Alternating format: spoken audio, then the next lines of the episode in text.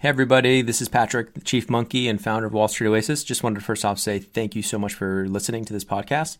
Second, want to make sure for any of you in the market for financial modeling training, remind you that Wall Street Oasis does have some incredible financial modeling training courses, including Excel modeling, financial statement through, you know, linking up the three statements, DCF, valuation, M&A, LBO, um, even more niche courses like 13 week cash flow, venture capital course, real estate modeling, you name it Go ahead and check them out at wallstreetoasis.com slash courses. Thanks for the support.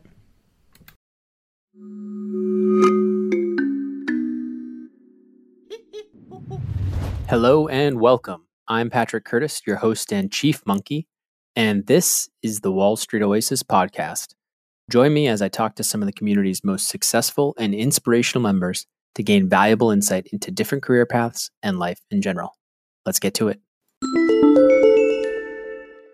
In this episode, Carlos shares his winding road from a non target school and graduating with a degree in industrial engineering to the finance world.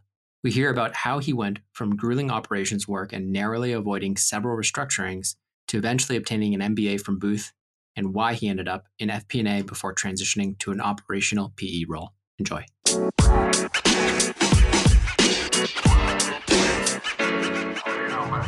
All right, Carlos, thanks so much for joining the Wall Street Oasis podcast. Absolutely. Thanks for having me. So it'd be great if you could just give the listeners a short summary of your bio. Happy to. Yeah, yeah. Um, yep. So a little bit about me. Uh, Texas uh, guy, born and raised uh, down in Houston.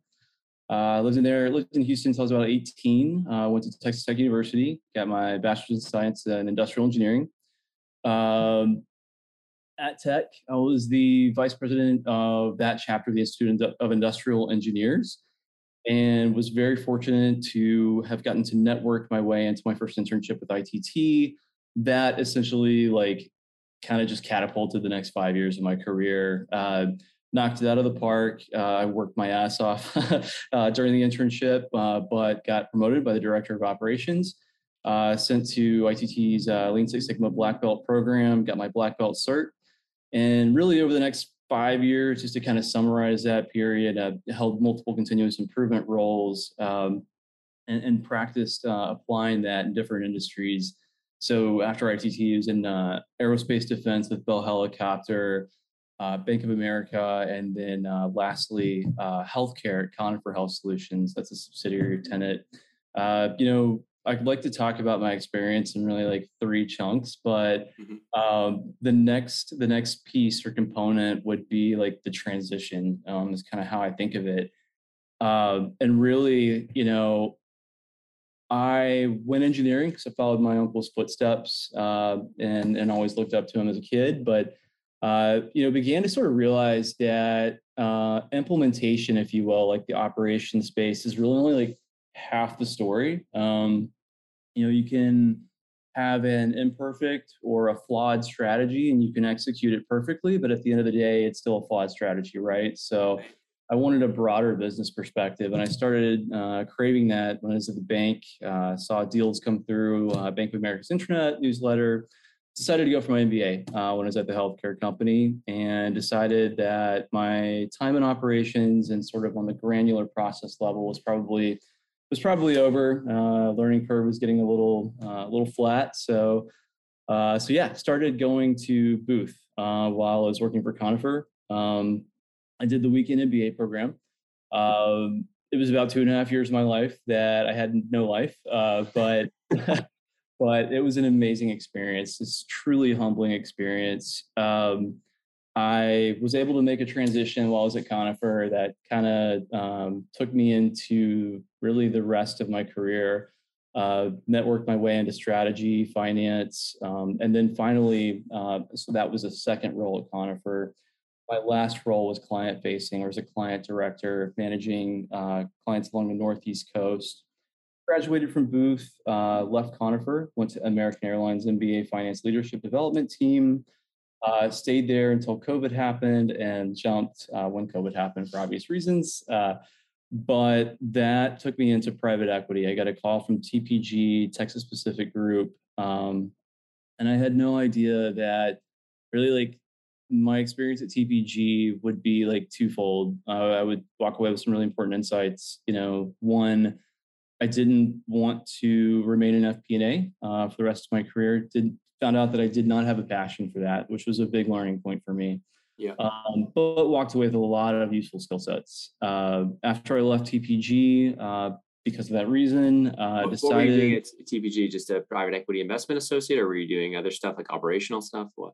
Yeah, th- thanks for asking. That, that's an important discernment. Um, so I was not on the I was not on the front end of the business. Um, what what people refer to as the front office deal side. Um, I was actually in their kind of strategic finance team. I, I, know more and more companies are kind of like relabeling their FP&A team strategic finance. Uh, yeah, Nick's theories about the why behind that, but anyway, uh, that you know that, that was essentially like the crux for the decision to move into venture capital, which is where I'm at right now. Um, I mean, it was like just to put it in kind of plain language, and I mean, uh, I realized that I would be kind of like infinitely tantalized, right? Because I was in, you know, maybe the the nosebleeds, call it, um, still in the company and like in the vicinity of all the exciting deal work happening. Yeah. But like there is a firewall about 100 miles long 100 miles wide uh, high and, and you know it's really impossible to kind of move there from back to front office so yeah. uh, knew that i wanted to get closer to the deal work and more specifically closer to innovation which is like one of my core passions um, so left tpg even though i had an awesome experience i'll say with the firm at a macro level yeah uh, after that right after that found a venture capital uh, program uh, that was unlike anything I knew that existed. Essentially, it's like an accelerator. And for those listening who don't know what an accelerator is, this is basically like a boot camp uh, for, and the term is traditionally used for startups. Uh, startup will go through an accelerator right they might get some funding from the accelerator they'll get some mentorship some guidance from like you know experienced uh, experienced people and ex-founders mm-hmm. uh, but it kind of brings them up right like kind of like brings them up to the ropes and, and that's exactly what this program was but it was tailored for investors and that's kind of where i'm at today um, i started that in september of last year 2021 uh, finished that uh, as a cohort 14 member at Venture University. And uh, I'm proud to say I'm now with uh, Going VC, um, which is uh, an, an, awesome, uh, phenomenal uh, program that's very similar. Happy to share more about that. Awesome. So let's start all the way back in undergrad. So industrial engineering, you said you followed your uncle's footsteps or he was an engineer. Was finance ever on the radar or was operations always like what you knew you wanted to do? Tell me a little bit about like yeah, just like family influence. Was anybody like, hey, you should go do FP&A or any of this other stuff, or like was was MBA even on the radar? Tell me a little bit about that, like as you're going into school and kind of you know influences. Yeah, yeah, yeah, absolutely. Um, did not have any family uh, uh, influence um, along kind of like the finance axis. Um, yeah, I'm a first generation college student. Um, my dad was a cop um, and uh, a musician. Uh, my mom uh, worked her way up um, from a county admin. Uh, uh, she worked for Harris County Precinct 4, which is like a quarter of Houston. Uh, mm-hmm. she's one of my heroes. She, all the way up from an admin to the highest position that you can possibly have without being an elected official. So she, chief of staff, reports directly to the commissioner. Um. She's she's badass. um, yeah, yeah, I look to her for inspiration when uh, when when the going gets tough. But um, yeah, uh, I will say though, I will kind of caveat that with saying that I did have a finance influence that was really heavy in my first role. Um, so ITT, where that internship materialized into uh, a full time role, went to Dallas to manage their continuous improvement program. Mm-hmm. Um, there was a guy, uh, our controller, basically at that facility, who was just like super sharp and i mean i think the real i think the real kind of influential point or the stickiness if you will there was um i saw that i saw finance through the lens of this individual's application of finance and his role as being sort of a, a glue you know that kind of connected a lot of if not all of the other pieces of the business together. Mm-hmm. And I mean, I've always been, um, I, I guess, you know, something I found out about myself is I, I really kind of desire like a, a high level holistic um, picture of, of whatever it is that I'm involved in. I like knowing how it works and why the why is the why, right from the very top bottom. So um, yeah, so he he really uh, was a heavy influence on me. Did not realize I wanted to go into finance at the time, but uh, you know that definitely played into it. Let's talk about that first like internship. And you said you worked real hard there, and you know it's lean, you know Six Sigma, black belt. It's an operations thing, continuous improvement. Is ITT really well known for that? I mean, I don't know the space. Like they, and so like you're there what are you doing for two years while you're, you know, you graduate, you get the internship, they give you a full-time offer. And then what does that even look like? Is it like, okay, we're going to pay you 40 grand, 50 grand? What is it like just for the listeners? Cause I'm sure a lot of people listening have no clue what that is. Absolutely. Like me. yeah. Yeah. Hey, no, no problem. Uh, yeah. happy to share that. Um, yeah. So, you know, the internship is, uh, it's something I always skip over because it's, you know, when you're, when you're in an interview or kind of like a, uh, a coffee chat that's like a pre-interview you know you want to get to the more relevant more recent stuff but mm-hmm. i do think it's really interesting um, so the internship took place at uh, a foundry which is a for those who don't know it's like a, a metal casting plant right mm-hmm. they just make like metal components um, very very very small town um, like under 500 people um, so uh, for those listening um, you may not you may or may not know where lubbock texas is. Uh, it's up in the panhandle of texas um, and outside of lubbock is like if you think about it as like a, a, planetary system right? There's like a little moon outside of lubbock and that's Slaton. Uh, and that's exactly where the foundry was. It supplied metal casting uh, components for vertical turbine pumps uh, at a plant that located in Lubbock, and they also had a facility down in Dallas the company did have a really robust Lean Six Sigma program, um, and kind of what that looked like that that that transition from internship to full time role specifically. Uh, the internship contained like a number of just various projects that uh, touched uh, what I would call manufacturing engineering, so like streamlining processes, looking at inefficiencies, sort of leaning that out, all right. So in a way, I was kind of doing what I what I was going to do as a black belt beforehand, but didn't know it, and and uh, also took ownership of the plant's uh, environmental health and safety um, program at one point because we did have a fatality. Uh, we had a guy who mm-hmm. uh, his lanyard uh, got caught in in the uh, wheel of a forklift and it crushed him. So we had a fatality at the plant while I was there.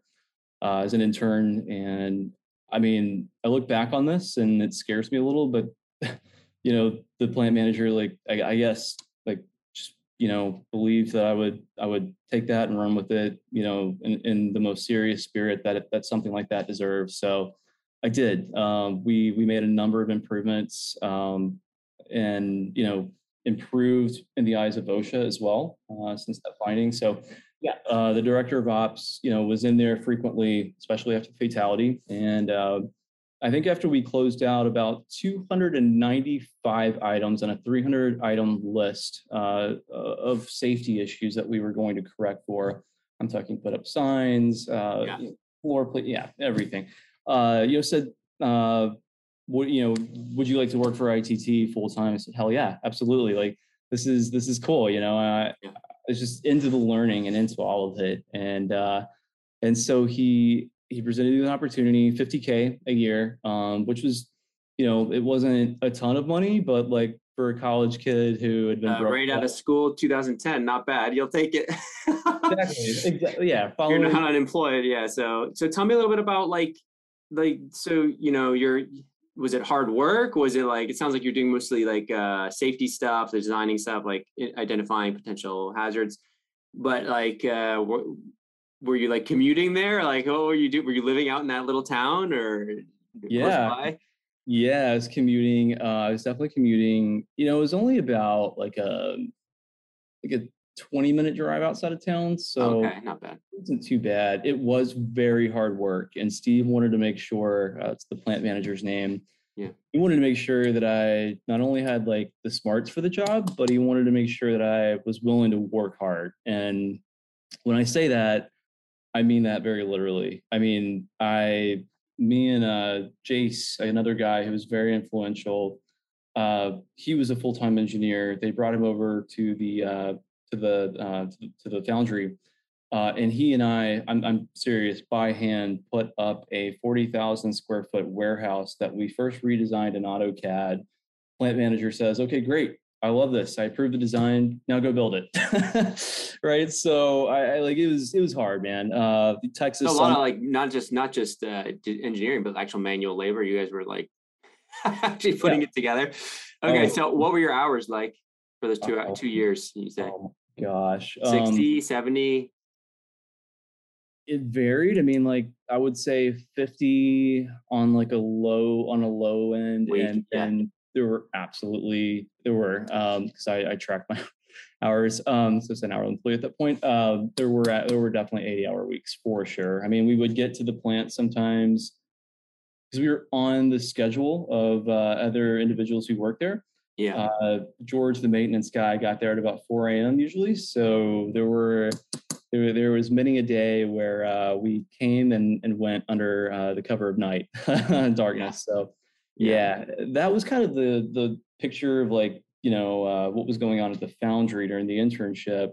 Now, when I got promoted, I got sent to New York for about six uh, weeks, one week at a time. Um, uh, it was spread over uh, six months, and so would get there. ITT would fly people in from had three major divisions. I was in the water tech division, mm-hmm. huge company. Uh, would fly people in from all over the country. Uh, we were in Seneca Falls, New York, uh, Utica, New York, um, and we would just you know go through kind of this course in this class, and we would go socialize and network afterwards, and and uh, so you know after that. As that was ending, um, I moved down to the Dallas facility, which was my role, my full time role. That was different that was really different. Um, uh, you know, it's no longer kind of uh, working out in the heat, right under under the Texas sun. I mean, I, I, had like proven myself at that point, so like, yeah. you know, I had an office job, um, but but was very very in the weeds and very like a roll up your sleeves type of type of gig still. Yeah. Continuous improvement, like applying that Lean Six Sigma black belt uh, cert meant um, on any on, sort of a generic typical project. I mean you go out to the plant floor, understand uh, really kind of like where the deficiencies were from an operational efficiency perspective. So there were some uh, processes and areas in the plant that we had streamlined because there was a black belt prior to me. Um, other processes were very like wild west, um, you know, and and you would say like lean or six sigma to somebody and i mean you may as well have been speaking an alien language right? Yeah. Uh, there so there was like a cultural thing that had to happen too and change management. Um, and really that job kind of encompassed just a series of projects that were all geared towards improving operational efficiencies and uh, you know therefore the bottom line of the company yeah and so you were there for two almost two and a half years and tell me a little bit you know what started making you think hey it's time to move on or you know what what made you think next i'm ready for my next step honestly just hunger for knowledge and experience. I mean that's like that is my honest answer. Um so how did you even start doing that though? Like who did you go to? What did you did you start networking? Did you use linkedin? Did you talk to friends? What did you do yeah I, you know i think it was more that i started working as i as i kind of worked more and more of these continuous improvement lean projects mm-hmm. um, you know, I'll, I'll, be totally transparent. Like this was a, it was a twofold. Um, it was kind of a twofold uh, thing where one was the fact that I just got called by a recruiter and the opportunity just kind of you know came in came in to me. Um, uh, and the other was uh, you know both kind of diminishing returns from a learning curve as well as I quickly started finding out that there was sort of like this misalignment and this was one of my main you know sort of drivers behind leaving continuous improvement and transitioning my career um, part of that was you know management uh, saw they saw the low hanging fruit, right? Like like talking the plant manager, um, director of ops, et cetera. And many of these like low hanging fruit opportunities were not, I guess, cookie cutter Lean Six Sigma projects. They were more like uh, we need to invest in this in this uh, tech platform that can streamline uh, you know this engineering capability for like our engineering to engineer to order uh, you know products. We were making big big water stations, so it's still water tech, but you would just have these really big uh, gosh i just made out of tons of like iron and metal yeah. Uh, you know water stations that were like golf course irrigation potable water um, fire etc um, and there was just kind of like this misalignment where my boss um, the direct the global director of lean six sigma wanted cookie cutter lean six sigma projects yeah but there really wasn't a hunger or appetite for that at my specific plant so it just kind of felt like this tug of war thing where I really couldn't create a lot of value in the middle. Yeah. Got it. Okay, that's fair. So you were like, so you, this recruiter reaches out. What do they say? Yeah, uh, it, you know, I I don't, man. That conversation happened a long time ago. They're like, hey, we got this amazing opportunity for you. You're going to get paid sixty thousand instead of fifty, or what do they say?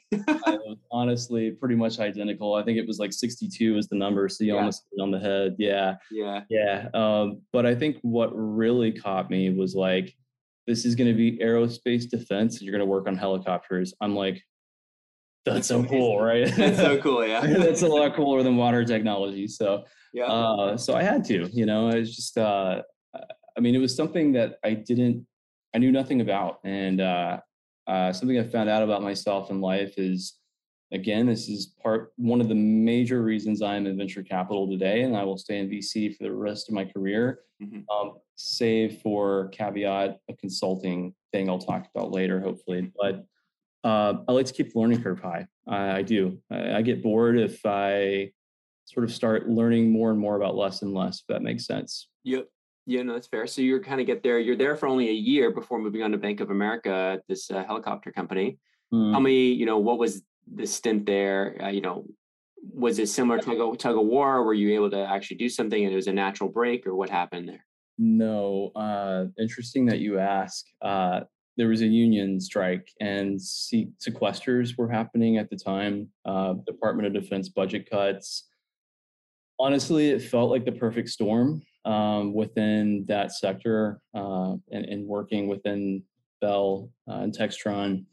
Textron was the parent company so yeah, I mean, I, I, went in as an industrial engineer was my was my official title, and you know, I had majored in industrial engineering, and I kind of like went straight into continuous improvement in a way. You know what I mean? I didn't really kind of get like that true okay, but what's it like to be a real industrial engineer? You know? Right. And, and so that was like part of the impetus for taking the role. But what happened is the sequesters hit funding got cut, lots of um, projects and, and orders uh, got got cut, and um, the union went on strike.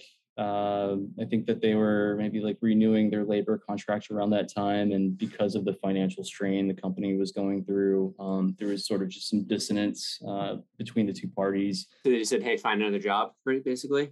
No, no. So I've I've always been very knock on wood here. I've been. So, I'm knocking. I'm knocking because it could happen again.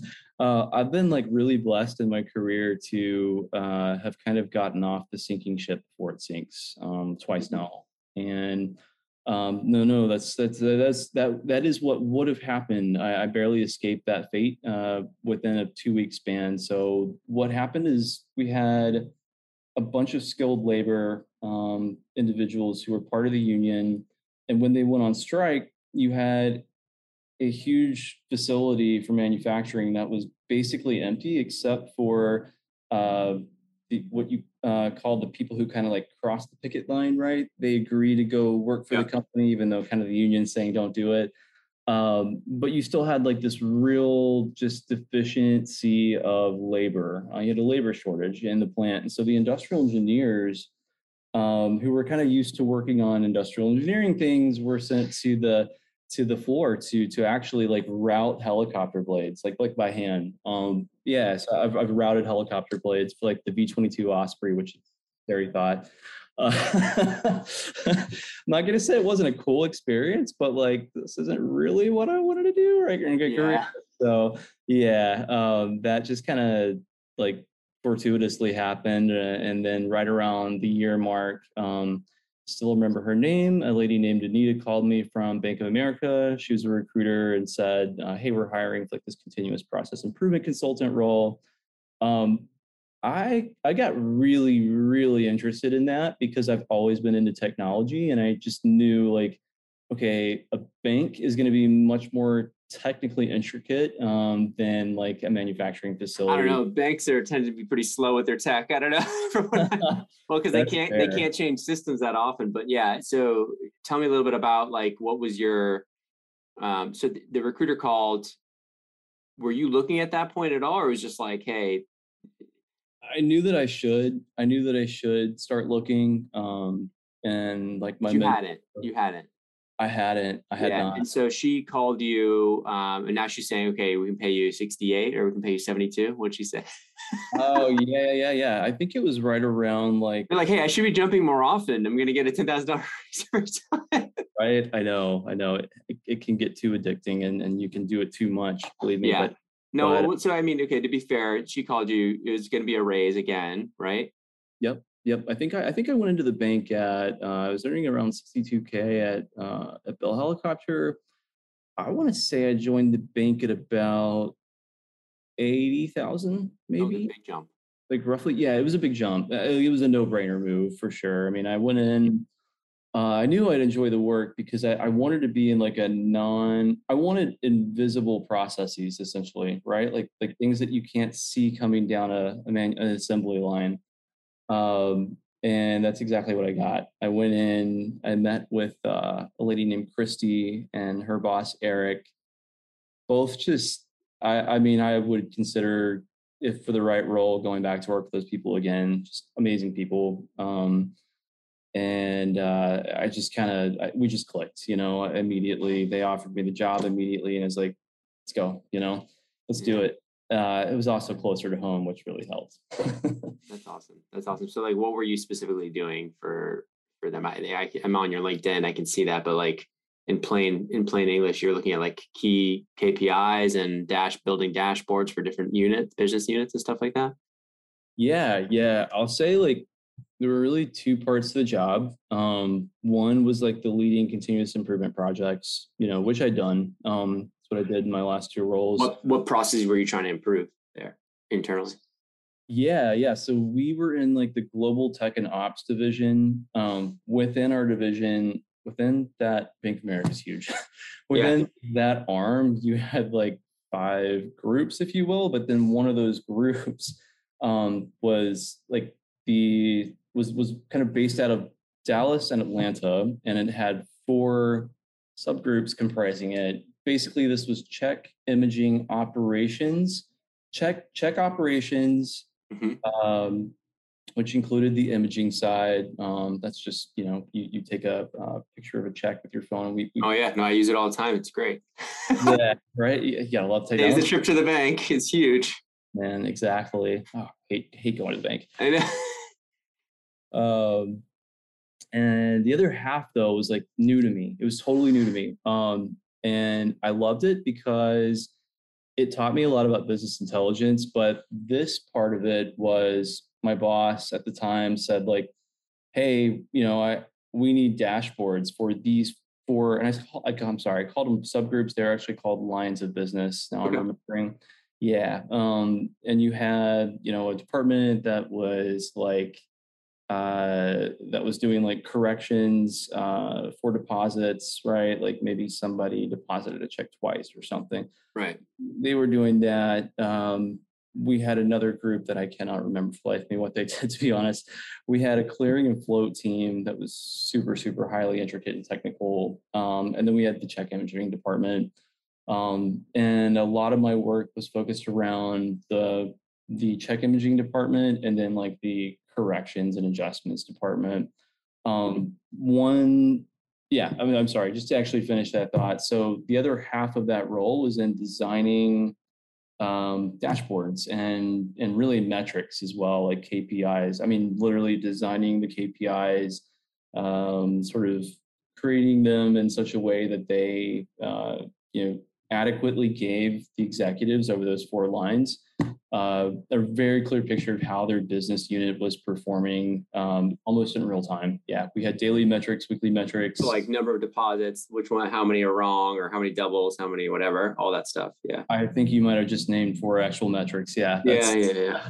That's exactly what it was. Um, yeah. I had a, a very bright uh, person from the BI team I worked with named Tom uh, at the time, and uh, he just like completely opened my mind to so what were you building? What were you doing these in Python or um, what were you?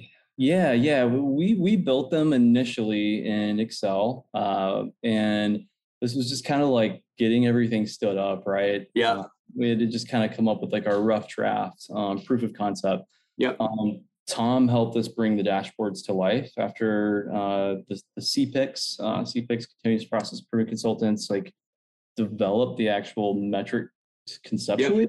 Yeah. Tom, Tom helped us like load those into, I believe SSRS was the tool that we used. Um, mm-hmm. They were web-based uh, dashboards. Got it. Um, yeah. Very cool.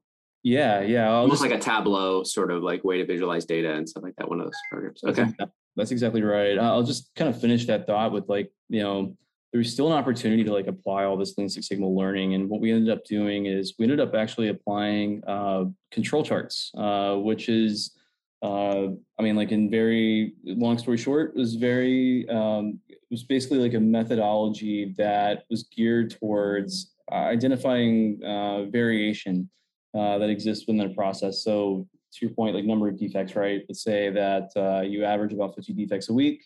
Maybe you're bringing that average down, but you know if it goes over 100 or if it goes, uh, yeah. So you'd have an upper control limit there, upper spec limit. If it goes above 100, like let's set off an alarm and we want everybody on this. So it's basically something's um, wrong. yeah, yeah, yeah, exactly. So it's just like applying uh, what we've done thus far through like a stats lens. Yeah. That's cool. That's really cool. So you're there for a couple of years. Sounds like you're learning. You're helping set up these KPIs, these dashboards, learning, and um, what happened with your next jump? You know, now you're going to, and at this point, you still were you considering business school or thinking about business school at this point yet, or not yet? I was. Um, I really was because uh, I guess like two key events. Number one, um, that was about the time that I started getting a little bit bored with the continuous improvement thing. Um, I like the dashboard work, uh, but I didn't want to keep building dashboards yeah. uh, for my for my career. Uh, so I saw, you know, just kind of like being a curious person, saw the the newsletters that BAML would send out over the internet and I'd never heard of investment banking before. I had no idea what it was, but I saw like these deal updates come through and I'm like, what is this? You know, and you could go through like the company directory and sort of like look at, you know, where the banking team sat and everything. I'm like, damn, this is really high level work. Like, good Lord. Started just like, you know, searching around on the internet for like what is banking and and you know, kept reading deal updates. And I got really excited and curious, more curious about that. Um, Probably when you found Wall Street Oasis. I'm guessing. uh, probably, yeah. Back in the back then, yeah. Okay. Probably. So so then you um, okay. So you're kind of interested in this, and, and what happened? Yeah, yeah. I became very interested in it. Um, I, I identified enough about the career path to know that I needed an MBA if I was to like ever explore, you know, that type of work.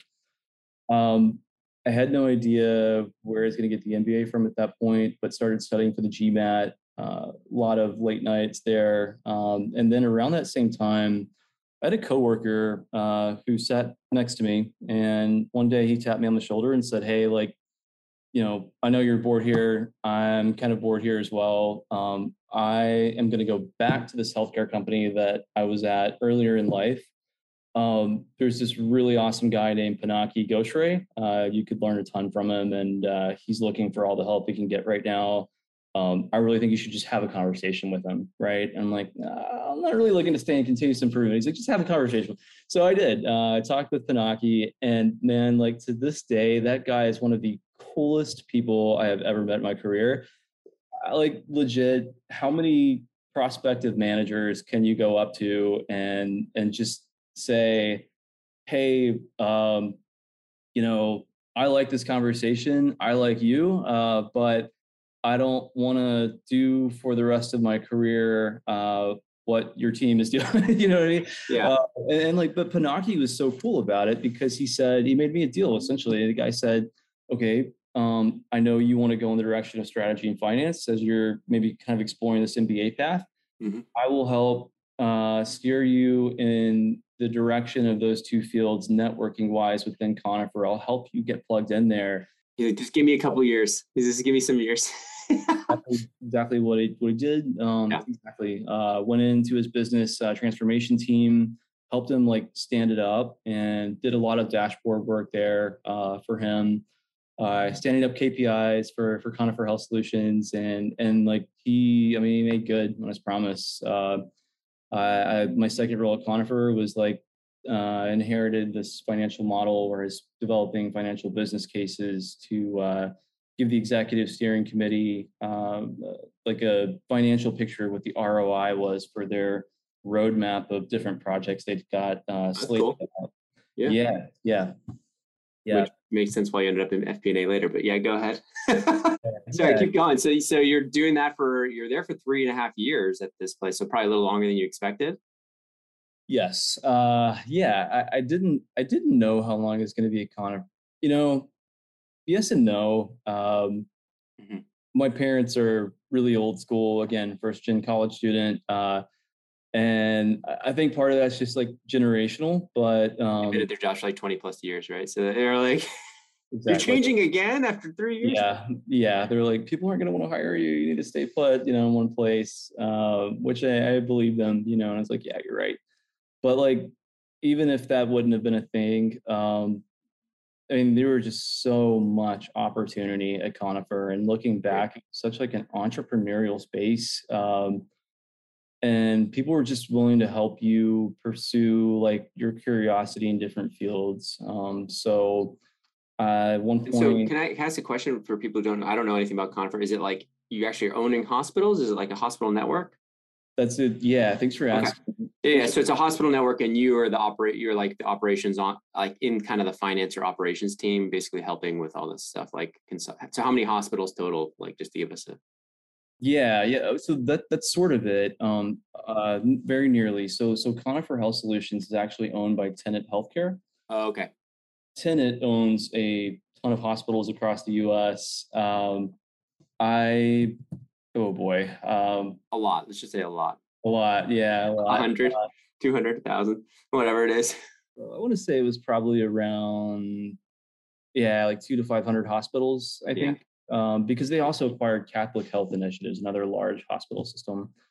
Um, so we, what Conifer did though for like Tenet is um, there's this really big problem in healthcare uh, on the commercial side where um, insurance companies as well as people uh, sometimes don't pay the bills or like kind of push back, right?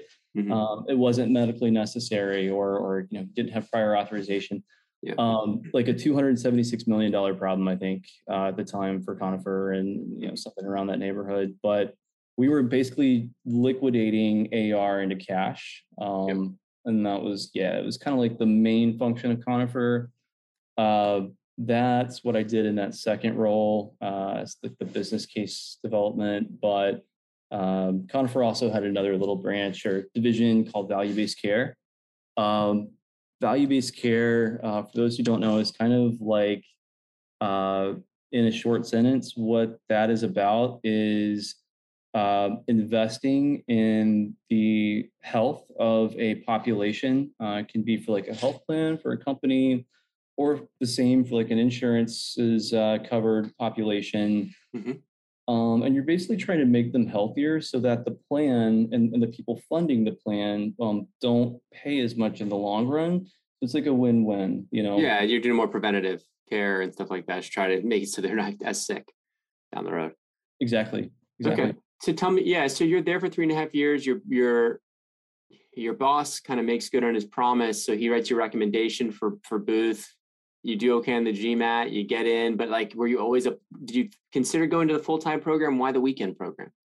Yeah, yeah. Uh, good question. Um, I, so first, I guess like I never, never in my wildest dreams did I know I was going to be going to Chicago Booth and like waking up at 3:30 a.m. every Saturday for two and a half years to fly to Chicago and back. But um, I, I mean, I'll be honest. Like I nearly walked out of the GMAT. I got so flustered and just sort of down on myself throughout the math portion. Mm-hmm. Math hasn't always been my strong suit, mm-hmm. but it's something I've been able to develop. And uh, I mean, like you know, went into the bathroom, uh, I think after like one of the math sections in the GMAT and I, I was just like close to tears, man, you know, because I put so much into this and, uh, I mean, I mean, like just a tough. lot of late nights.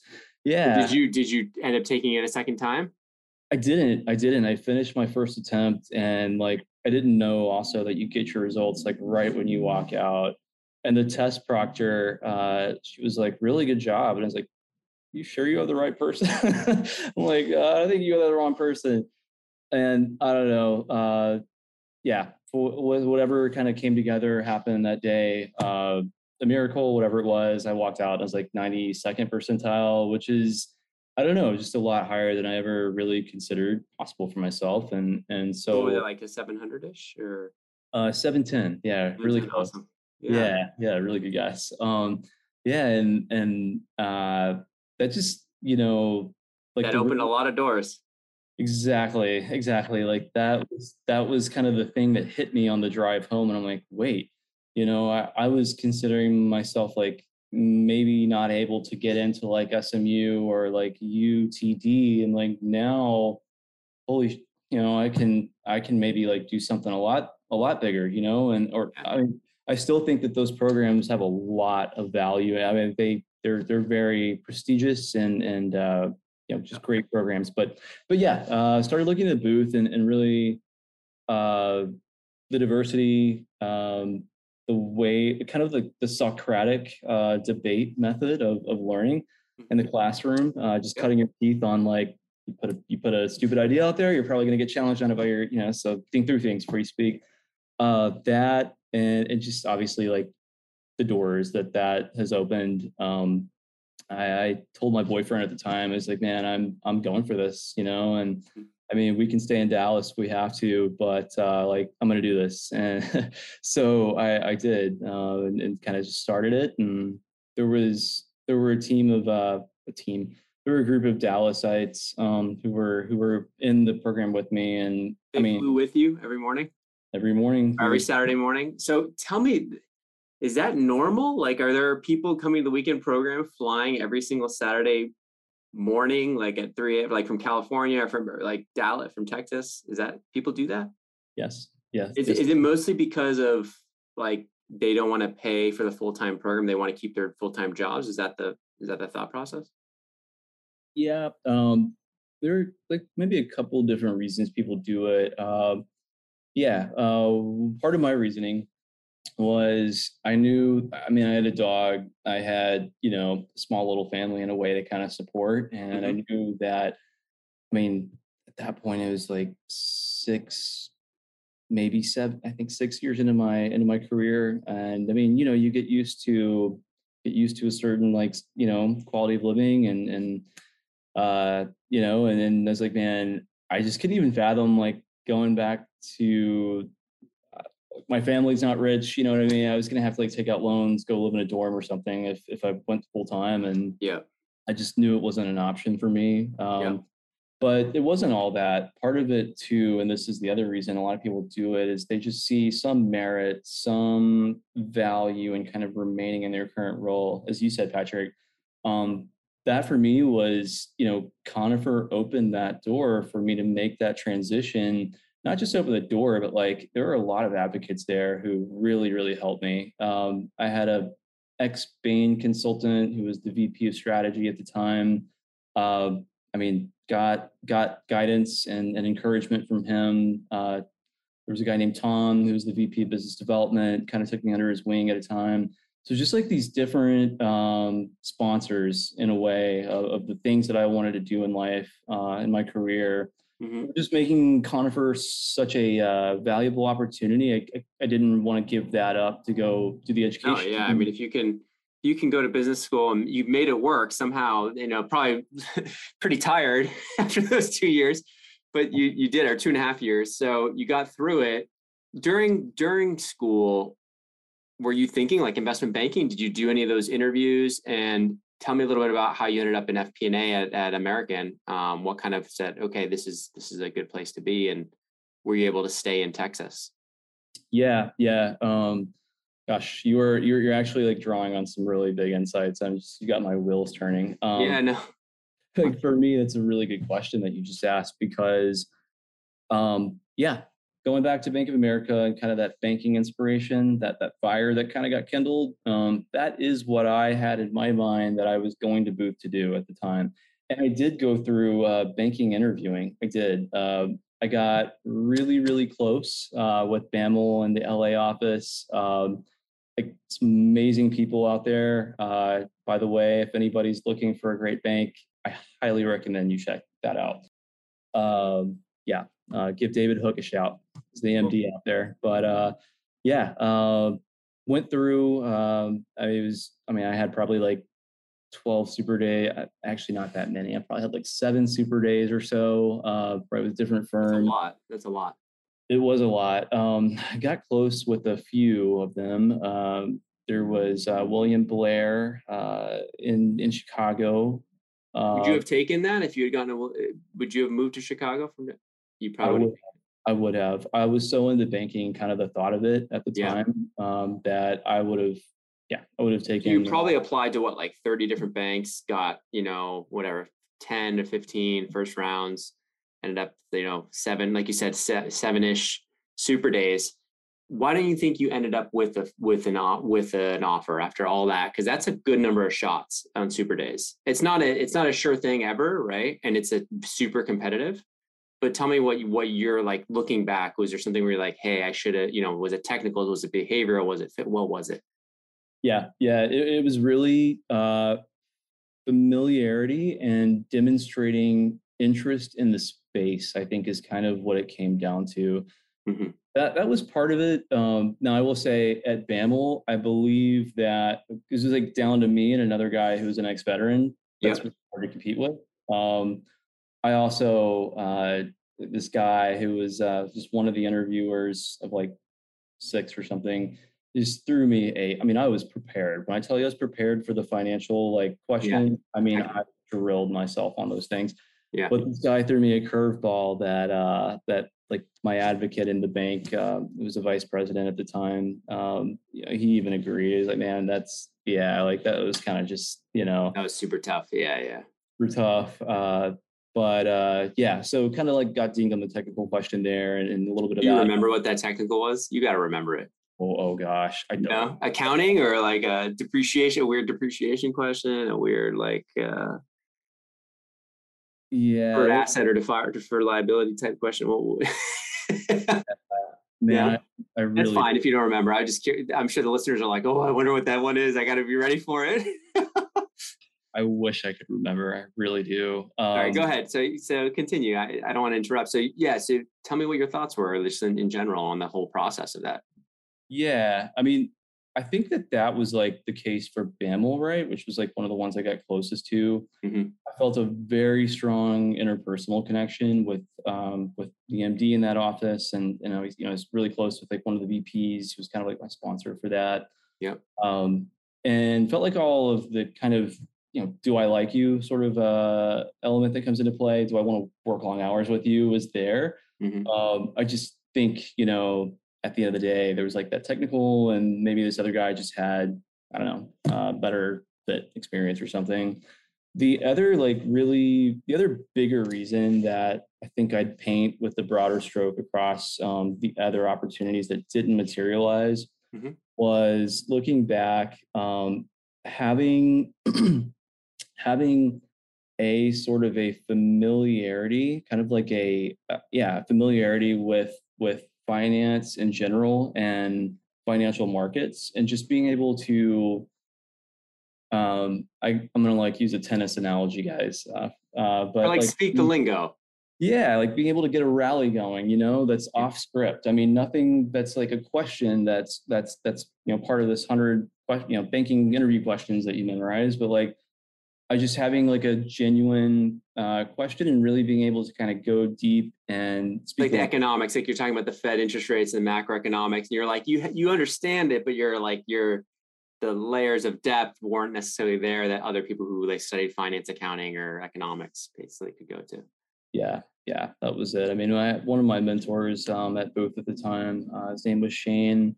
Uh, somebody I still look up to to this day. Extremely bright individual, um, super nice guy. Uh, you know, he was kind of just helping me with like little chats and check-ins here and there throughout the process. And mm-hmm.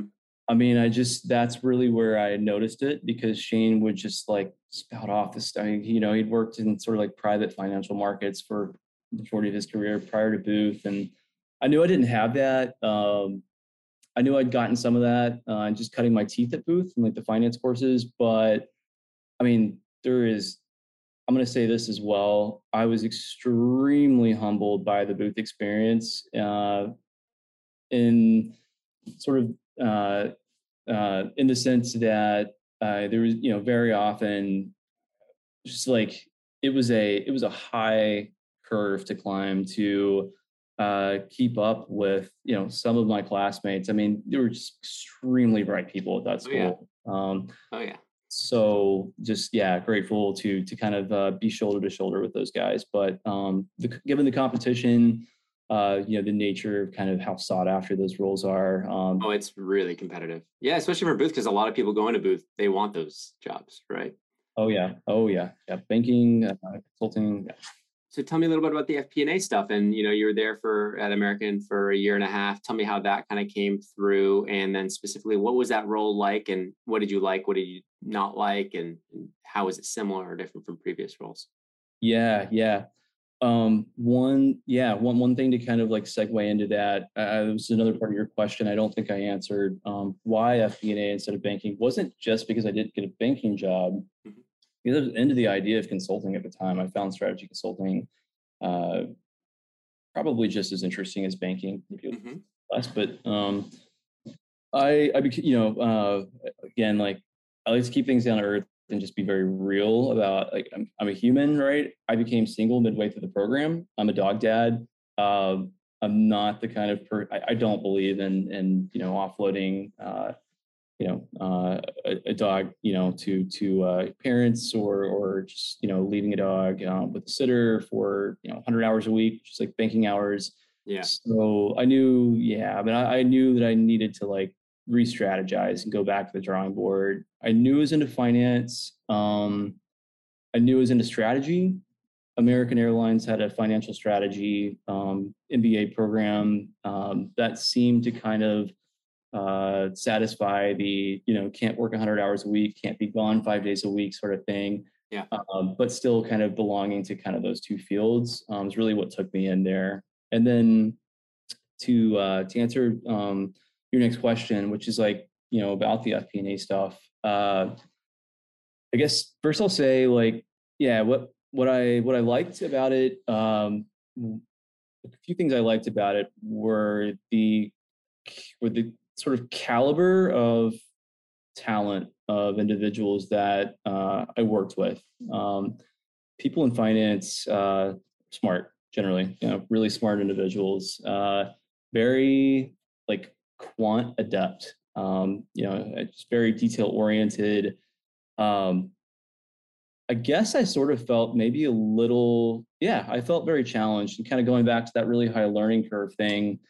I think that I'm a pretty heavy right brainer. Um, I think I've always had to work a little bit harder to keep up um, on, on, the math side, which uh, I'm able to do now, but it took a lot of hard work to get there. And um, I knew that that job, I knew that quant would be an important skill set to have going forward in my career, um, as well as analysis, detail orientation. So I knew that that job would answer those things. I knew that I was work, working with a lot of really smart people who were, you know, going to accomplish really great things in life um, also, really love the culture as well. Um, so those were like things that I liked about um, about uh, I guess finance in general, more FP&A. Um, there, you know, there's there's a certain satisfaction that one gets when you're working with numbers and like there are financial realities that are really hard to argue with, right? Like the, yeah. the you know, so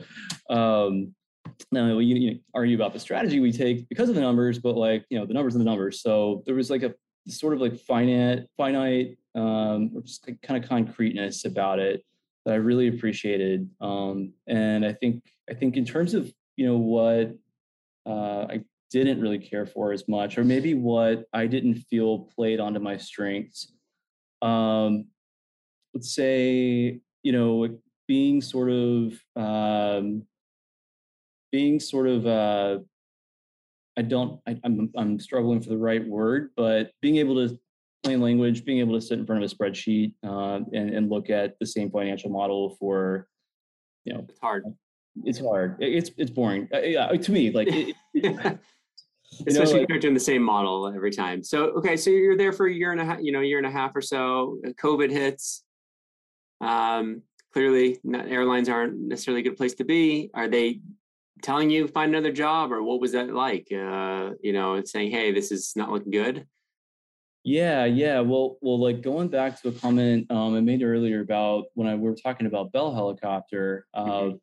Knock on wood, right? I've always been fortunate in being able in being off, getting off the sinking ship before it goes underwater. Yeah, and that that's really saved me twice my career now. Once at uh, once at Bell Helicopter, but then again at, at American Airlines. Um, what basically happened is we were Get away all, from aviation's the, the the message here. No, just kidding.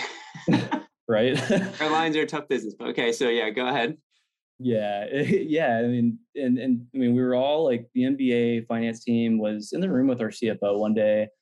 Uh, we had these like leadership sessions where the MBA team would would sit and we would uh, we would just kind of hear directly from like a senior executive about their experience and and just you know I don't know just different things right it would just be kind of a career talk um, and probably about like two hours after the meeting ends, COVID had just hit. We're talking like mid March. Uh, we all get an email. Everybody who's in the meeting is like, "Hey guys, uh, I really sorry to do this, but I may have exposed you all to COVID." So, um, yeah, that that kind. Of, I mean, that was like the the first of many dominoes that started falling at American, and you you just read the writing on the wall where things are going. You know, um, I got again a, a very serendipitous call from TPG from a private equity recruiter. It wasn't like I, I, was looking during that time. This time I was actively looking. I was interviewing with the likes of LinkedIn, Google, um, other big tech firms, but got a call from uh,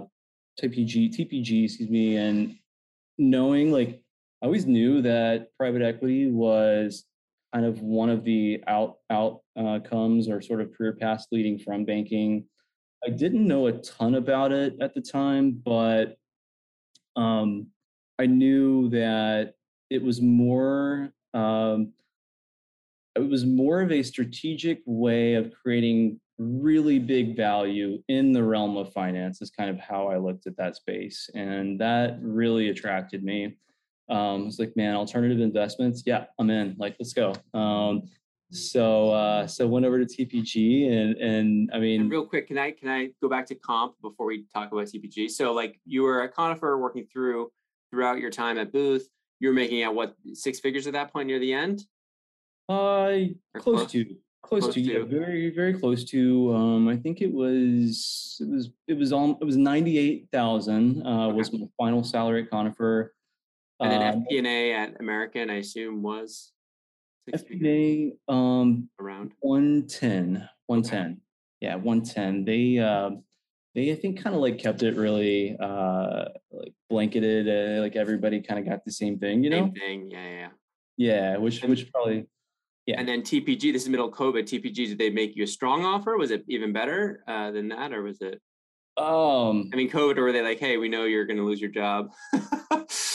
They did have a they did have a bargaining chip there, and they used it. Uh, yeah. That said, I was very like I was really proud of myself throughout that interview and kind of negotiation experience. Um, my nature um, is to be anti-conflict, like anti-confrontational. Um, I'm, I'm say yes too easily. Uh, yeah. yeah, yeah, you're like, let's go, let's do it, and then you're like, wait a second, I shouldn't have said yes the first mm. offer. Yeah, exactly. I mean, I will say they they um brought me at 90. Did they come in super low?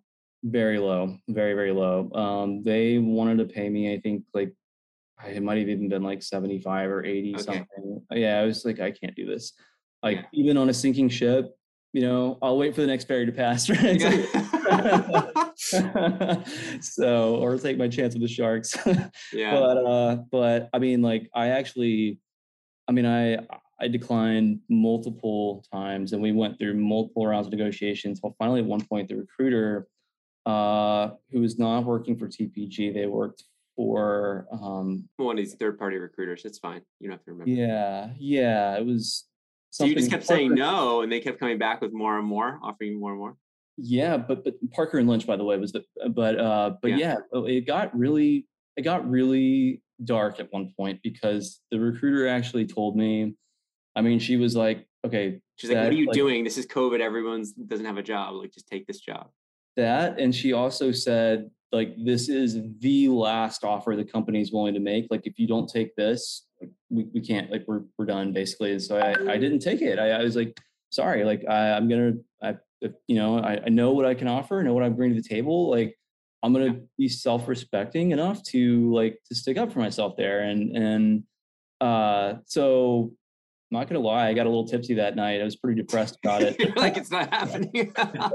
yeah, yeah uh, woke up with a bit of a headache to a text message from the recruiter uh, saying like we're not done. So it was you know they they came back uh, anyway and, and, like you know they hit um, 110 which was like matching what american paid right? That's great.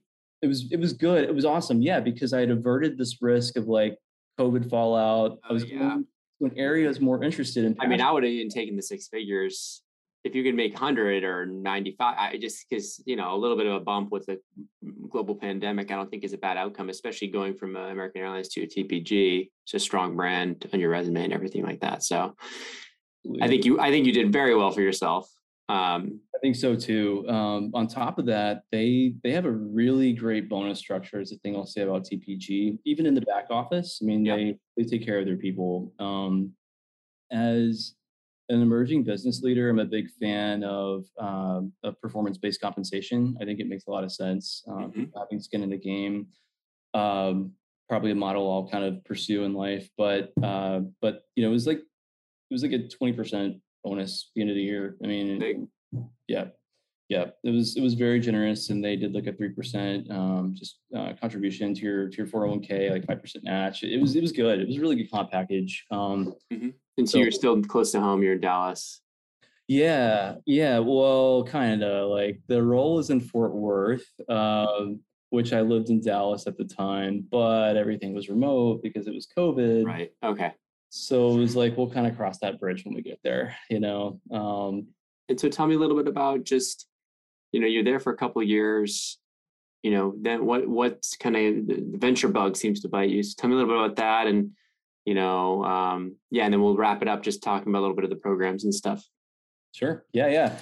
Um yeah so or your time at tpg yeah tell me a little bit about your time there like what was it like? Was it super different from american and stuff like that? Because i think on the you're more on the operation strategy side of like helping portfolio companies is that what what you're doing? Uh, Sort of, kind of. Um, okay. It, it, it, it, had some similarities to American, but it was different in some ways too. Um, the similarities, you know, you're still extracting insights from financial data and and like conveying those in an executive communication way, right? That lends itself to action.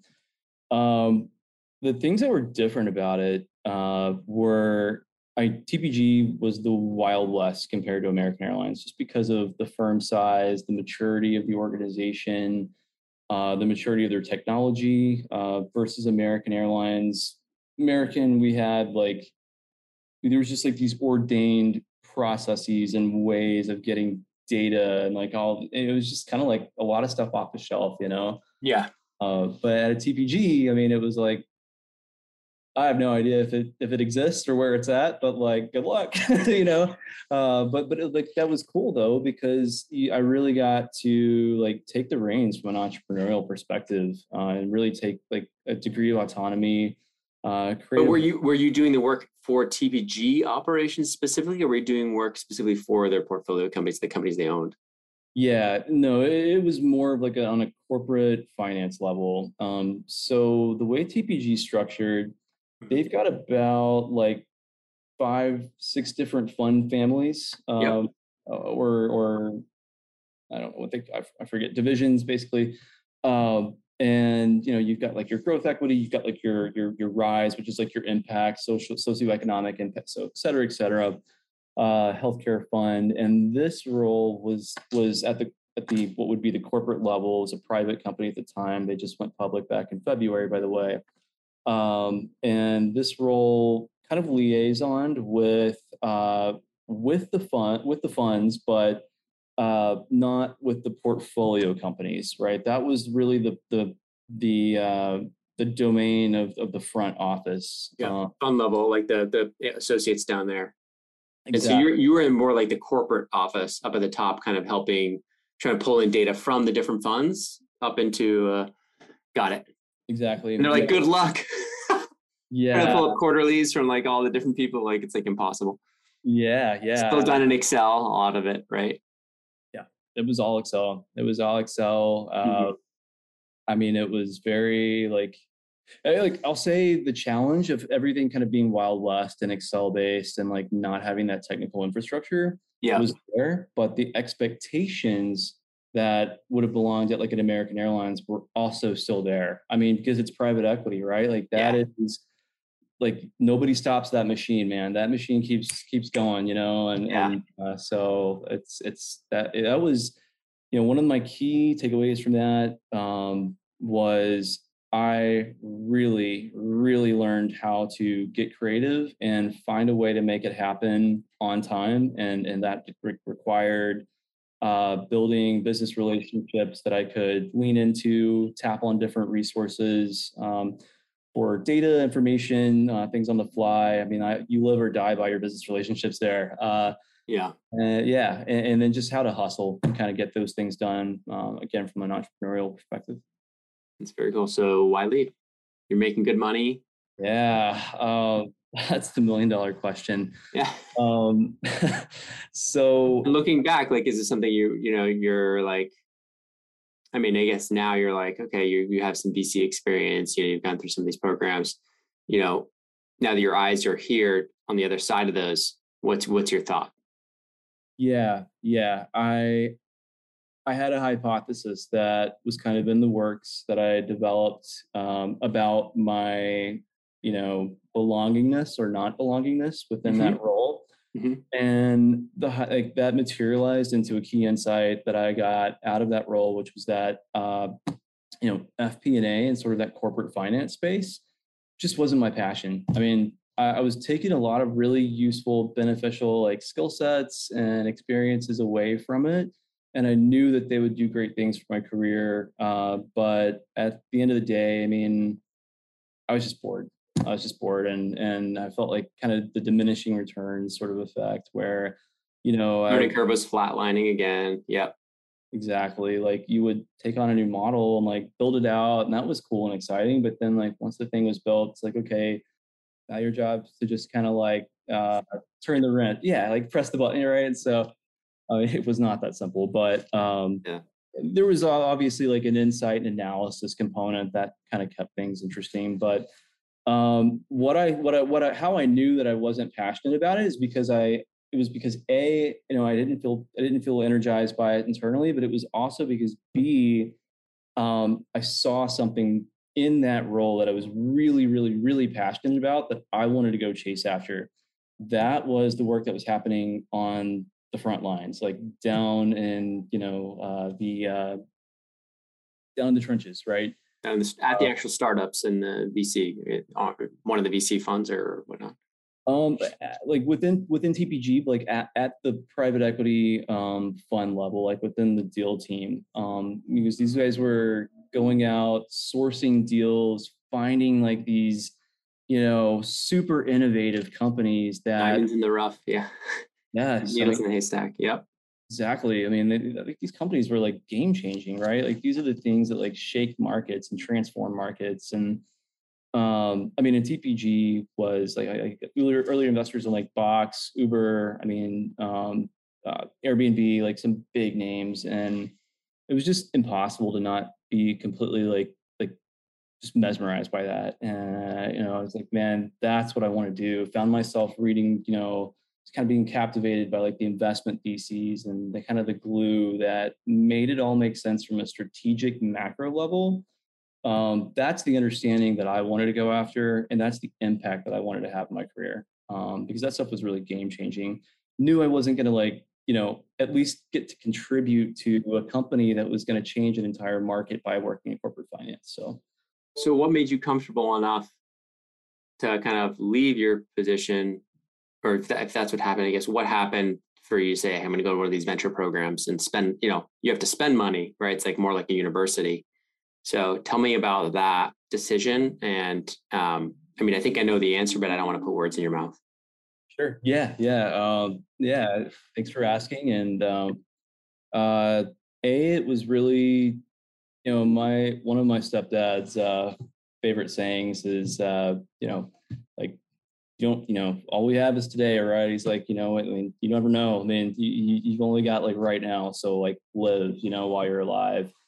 Um, and I mean, he's preached that my whole life. So, uh, I mean, I, I, I, I'm, I'm, I'm adopted that myself as, as a mantra for life. And, um, and I just wasn't, money is just money. You know, that's another one of his sayings, like money, money can be replaced, money can be remade. Um, but you know your life is finite um, our time on this earth is precious uh, and i think that our window of opportunity to positively impact the world in a way that makes the lives of the people who live on this planet better um, enriches enriches those experiences like like that is so the fulfillment that you would get right? Even from like the possibility of kind of having a role to play in that mm-hmm. it just makes it more than worth it to take a gamble financially. Um, and it, and I wouldn't have always done that, by the way. Uh, I would never, in before my career, have like you know uh, had the guts to go and like just leave straight up, just like leave a company. But um, yeah, I did, and I I not looked back since. Um, I don't regret it. So glad I did uh, about the same time, like found Venture University on LinkedIn because my first thought after I left the role was like, okay, knew I was going to kind of like do the soul searching period, but like, oh shit, I need to get a job, right? so, um, so yeah, Venture University came up. Um, again, like kind of similar to like private equity, knew a little bit about it, but not a lot about it. Mm-hmm. Um, mm-hmm. But I did know that this program uh, was kind of a hybrid like VC PE um, investor accelerator type of thing. Mm-hmm. Um, and that's exactly I, like it was. It could not have been. It was like the stars lined up. You know, it's just like okay, I left this role because I know that I wanted to have an impact in this way from this strategic angle, like deal side. Um, and here's this program like falling, you know, right into my lap, right? Like on the search results in LinkedIn, and and that's that's exactly what it exists for is to help people like transition into that. So uh there was i mean honestly it was inevitable like that i ended up there. I really believe that. So looking back on like your whole past so far any words of wisdom you would have given to your younger self or to the young listeners out there before we call the pod? Yeah yeah i would. I absolutely. Um man talk to as many people as you can in as many spaces that you even have an inclination that uh, uh, an itch that you might be interested in that space go ahead and get on linkedin go ahead and tap into your alumni network um, reach out through like any means that you have um, reach out to me. I'm happy to i'm happy to steer you guys. Uh, because i believe that it makes such a difference in life um, and it could have i mean life is about the journey. Uh, I'm happy and I'm I'm content uh, by by my journey thus far. But um, you know, if you want to really just kind of make the most out of your time uh, you have here, kind of tying everything together, right? Um, find out what you don't uh, what you don't know. Like like realize that you don't know what you don't know, and and go out there and talk to people. Uh, that was probably the one mistake that I made is is you know it it sounds really kind of uh you know poetic to say like I followed in my uncle's footsteps, but I mean the reality was there were probably five other career options or paths that would have been if not more probably many more than that would have been much better suited to uh to me. And or maybe your learning type maybe your right brain would have been there is a career out there. Maybe you should have been an artist or a musician. I feel like my daughter is a very right brained and uh, yeah i'm always thinking like hmm, what would be good for her? You know where could we yeah. steer yeah yes uh, patrick i've asked myself that through you know so many uh well the pain of the the suffering of math right when you don't have when you have a right brain dominant um yeah it's yeah. really interesting I think yeah, yeah, that that, and then like to piggyback on what you just said, I think you know, um, this is going to be another poor analogy, so y'all bear with me, but uh, if anybody grew up playing The Sims, I did. You remember The Sims? Yeah, I played. Yeah. Okay. Okay. So like, let's go back for a second. You're creating your character. Your character is picking a career path, right? I think it, it, probably part of this was me being a first gen college student and not really just kind of part of it was that, but part of it was just me not taking the the, the impetus to like to like chase down information and, and discover. Right. That's normal, um, man. I did the same thing. It's sorry. Continue your thought. I just I think at at 20 years old, 20 you don't know what you don't know, and you don't know that you should be talking to a wide variety of people. That's why it's such important advice. I agree 100. percent Yeah, yeah, I agree. I mean, with that as well, and and um, I think um, I think that you know my like just just incorrect uh, perception um, back when I was an undergrad was that you know creatives want to go uh, you know be want to go earn lower salaries and and be musicians or music band directors or artists right? Struggling artists or like right? Like that that's the life of a right brainer and if you follow your creativity and you know there's a small chance you might be really successful and make it big or something. But right. uh, the thing is i mean i and i can tell you this firsthand as somebody who is currently interviewing with like you know bain bcg um, to explore those career paths there is a world of opportunity out there in the business. Um, ecosystem for creatives i mean design like industrial design um, that doesn't mean like manufacturing that means like designing websites and products, right? To just kind of fit the human and the user better. Yeah. Oh my gosh, there's such an option. Just there's like a whole world out there for right brainers. So yeah. Totally. Totally. I need to do more research, but I agree. Well, I, listen, Carlos, really appreciate your time. Longer than usual, but I love the story. I love the the honesty and the advice. So thank you so much for taking the time to share with our listeners thank you for taking an interest and, and uh, for interviewing me. I, I, appreciate it. It's an awesome experience. Thanks, man.